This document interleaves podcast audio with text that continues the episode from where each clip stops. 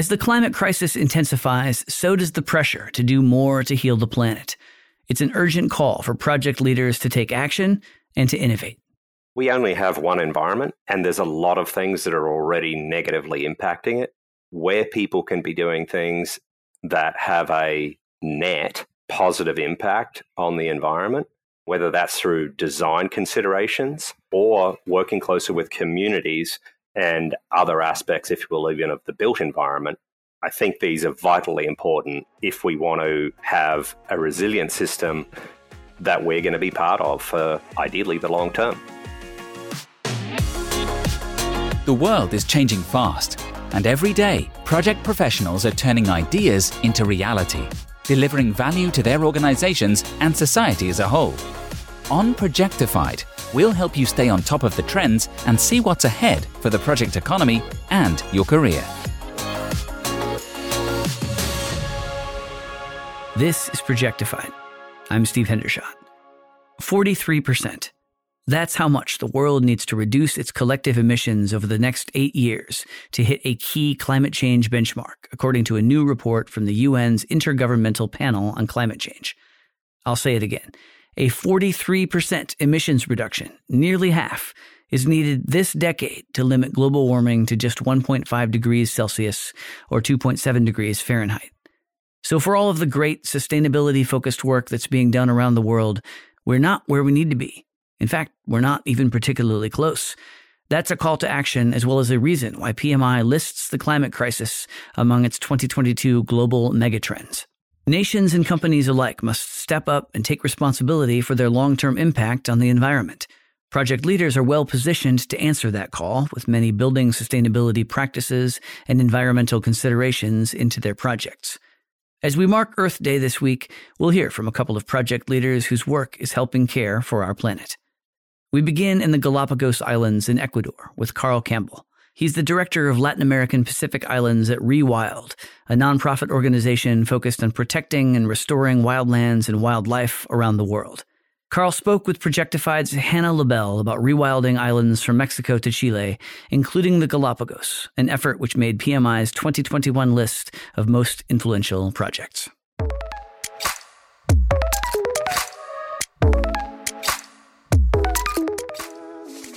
You're leading a program to rewild 25 islands over the next decade.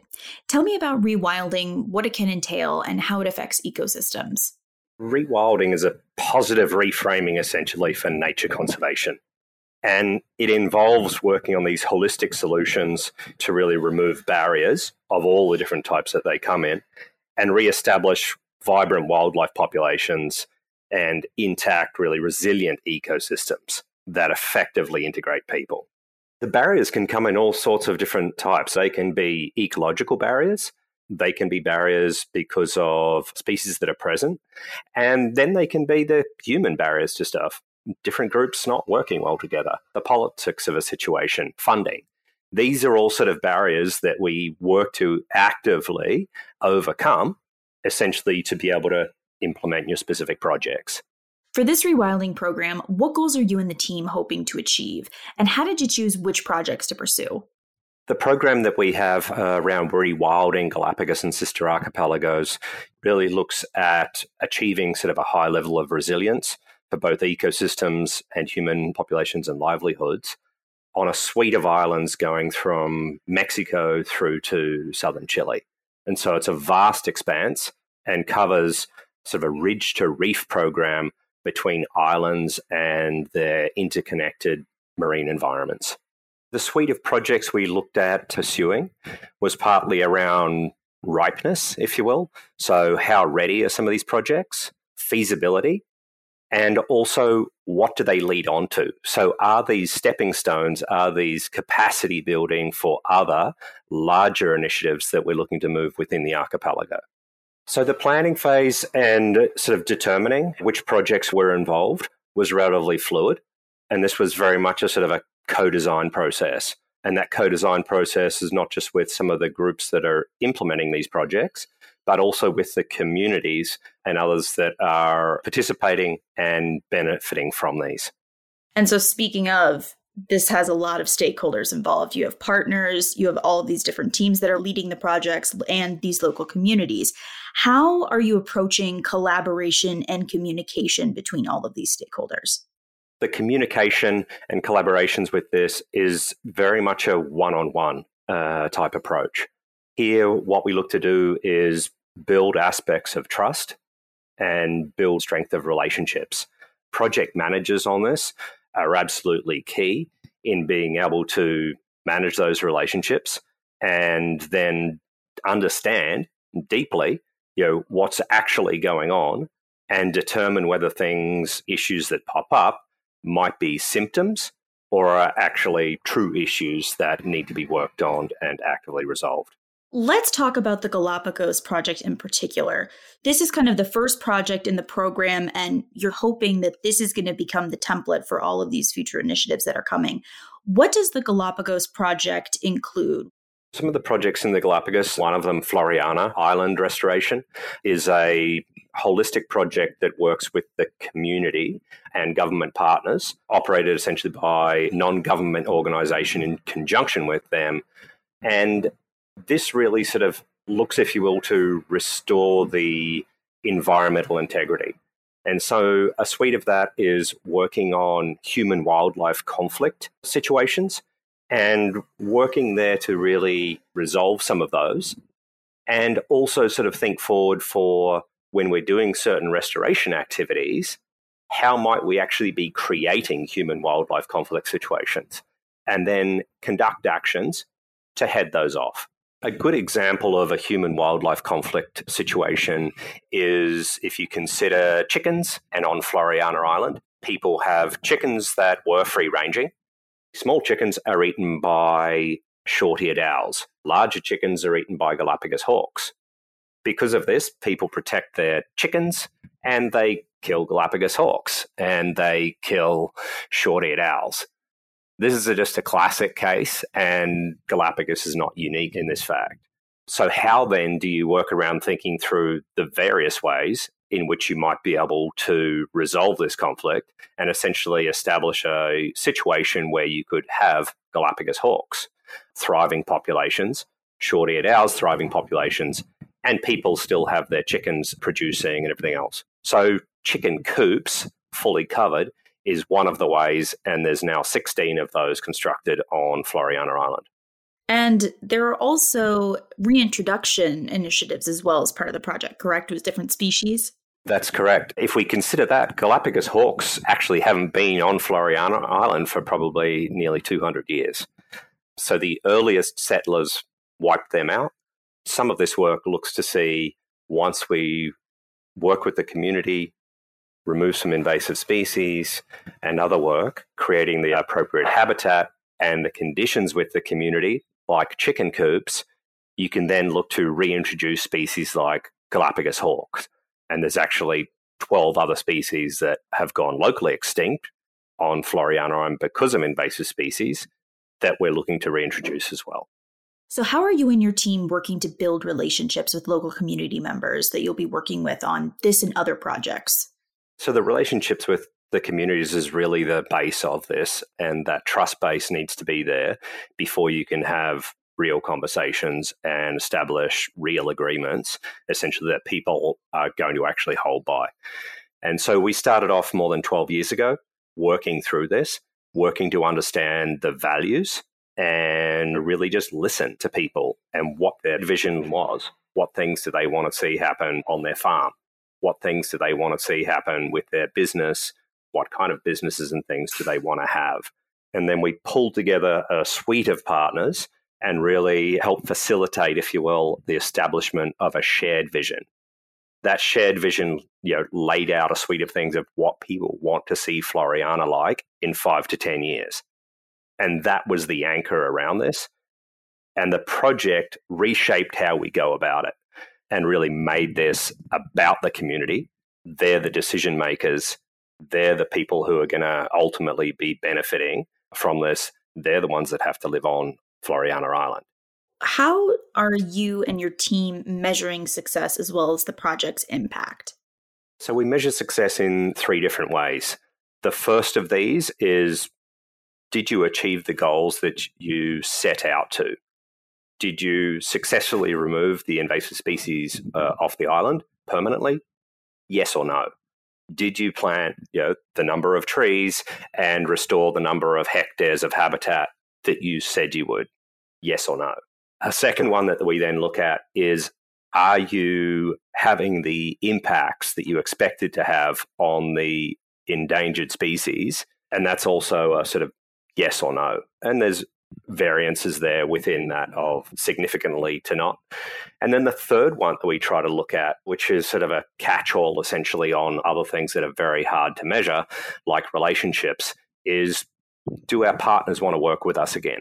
And that really looks to sort of capture, you know, the whole piece of was this a successful project from everybody else's point of view and really sort of takes in, if you will, the human dynamic.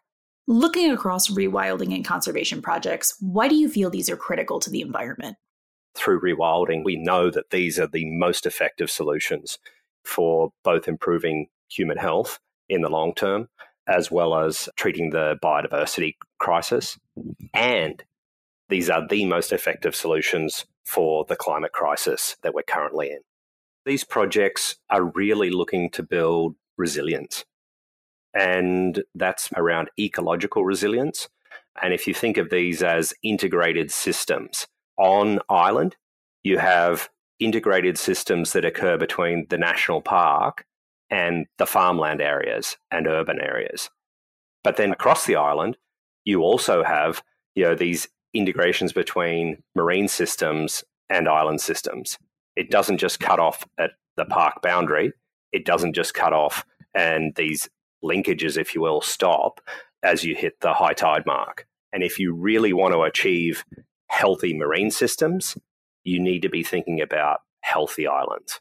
And if you want to achieve healthy islands, you need to be thinking about achieving healthy marine systems. And it's likewise, if we want to be thinking about healthy and resilient human systems, we need to be thinking about having healthy and resilient ecosystems around us.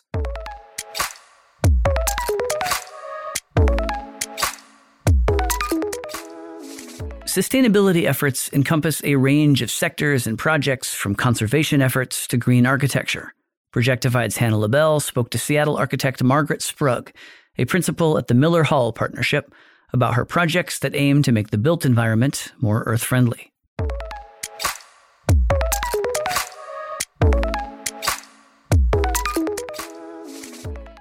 Have you heard the conversation around sustainable design and architecture change, especially over the last several years? I've been at Miller Hull here in Seattle since 2000.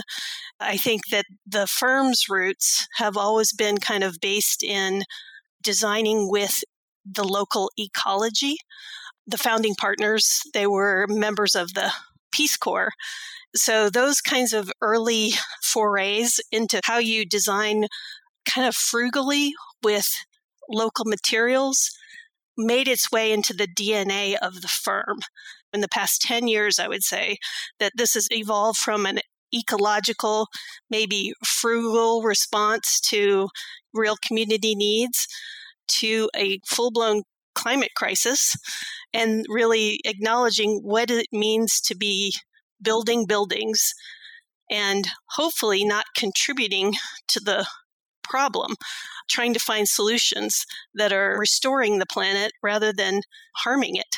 Let's kind of walk through your process on a project. Where do you start when it comes to sustainability, and how do you consider it throughout the project lifecycle? We start every project by researching and understanding basically where our client is coming from. Usually, our client has stated goals or a mission statement that we dig into and try to understand what they mean by their stated goals. We always want to be talking to the client in their language and going back to what they are trying to achieve on their building. In terms of sustainable design, sometimes clients have great ideas and big ideas, but they don't understand the tools that are needed to get them to achieve their goal and their project. We create a set of strategies for how they can achieve that. And then hopefully we get to implement those. And the other part is we don't do this in a vacuum. We've got great engineers and contractors that work with us to make sure that we're all on the same page and all moving toward the same goal. So, how do you work with those partners or different stakeholders when it comes to sustainability? Many of our projects start with a question to the entire team of if you could do it, what would you do? And usually everybody wants to do the right thing. They want to be a net positive contributor to the world. And I think that from those early charrettes with the entire team, those goals are defined. Being on the same page with the goal definition phase helps build a language with the entire team. It's like any project that you're trying to bring a whole bunch of different stakeholders together on the first step is creating common language and common goals. I think the other part of our approach to sustainability design has evolved probably over the last 10 or 12 years is using the Living Building Challenge as a framework for how we see the importance of design and the important decision making that needs to go into design when it comes to maybe talking with and working with teams or working on one of these projects, is there a specific example that you like to point to? The Bullitt Center.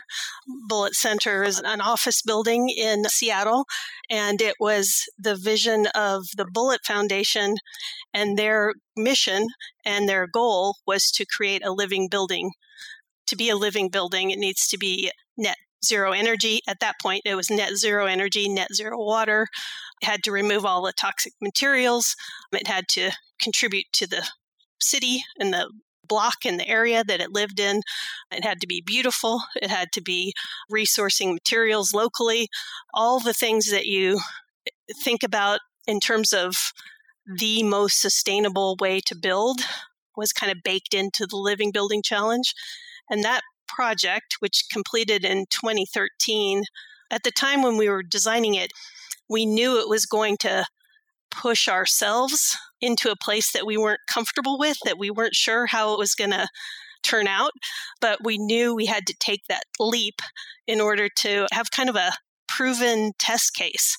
And I think everyone on the team, again, going back to the contracting partners, all the engineers, even the city of Seattle, were in together trying to make sure that we could achieve this kind of audacious set of sustainability goals on this relatively small project.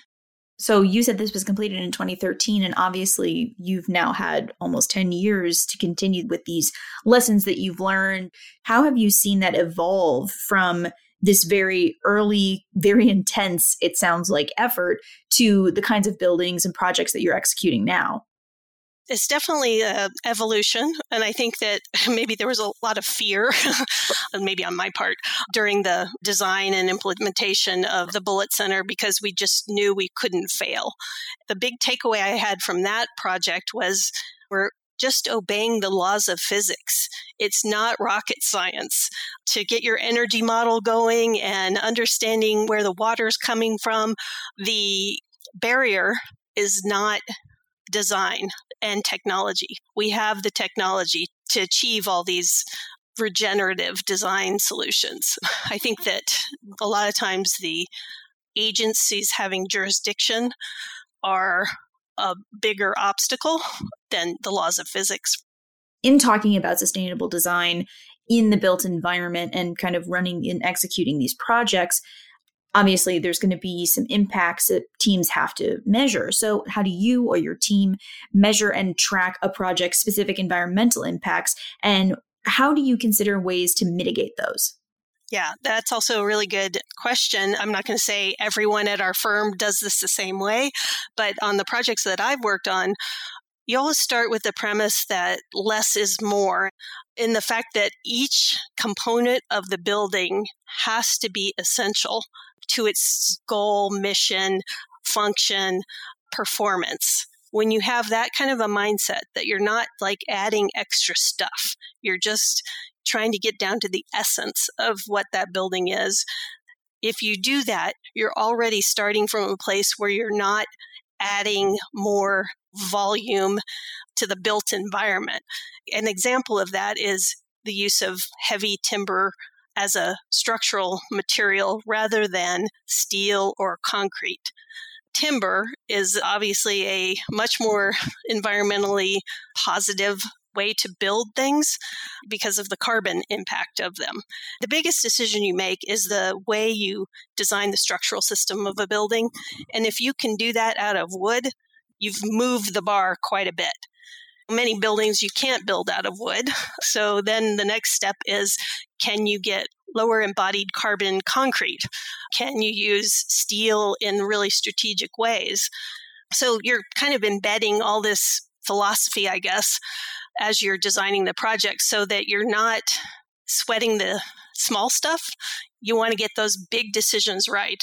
The other part of the equation is we use modeling software to kind of quickly generate what the carbon calculation is for all the different options of the building.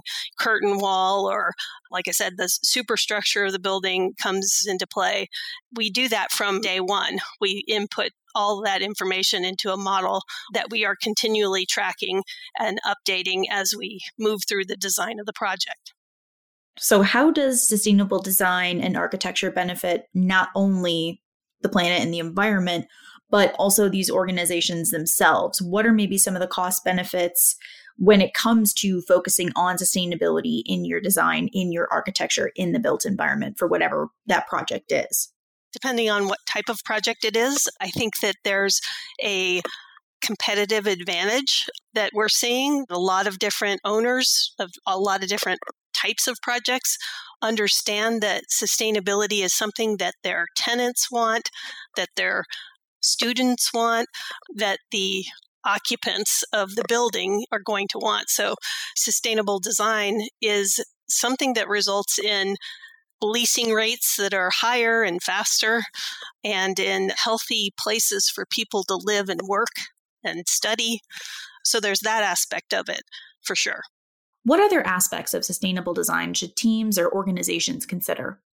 The role equity plays in sustainability is obviously a big topic of conversation in the last few years, and understanding that we need to reach out to all different types of communities to make sure that they are included in this conversation. I think the other part is that, as we know, the areas of cities and the country and the world, the poor are the most impacted by climate change. And so we need to reach out, embrace all different people in all of our communities to bring them into this conversation because that's a group that is also affected the most dramatically and usually doesn't have a voice at the table. What excites me about sustainability in architecture is really the next generation of architects and engineers, and even anybody who needs to enter a building and work in a building. Because I think this generation that's moving into the world right now who are becoming future leaders in all kinds of industries, they are the ones impacted by climate change. Their kids are going to be impacted by climate change dramatically. What I'm hopeful for is the time of speaking about action is over, and we are getting to the place where action is required and demanded by people who are in the position of creating these new buildings in the future.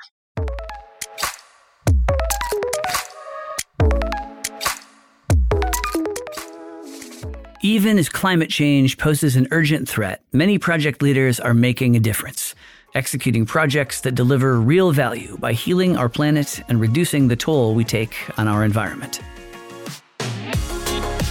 Thanks for listening to Projectified. If you like what you heard, please subscribe to the show and leave a rating or review. We'd love your feedback. To hear more episodes of Projectified, visit Apple Podcasts, Google Play Music, Stitcher, Spotify, or SoundCloud, or head to pmi.org/podcast.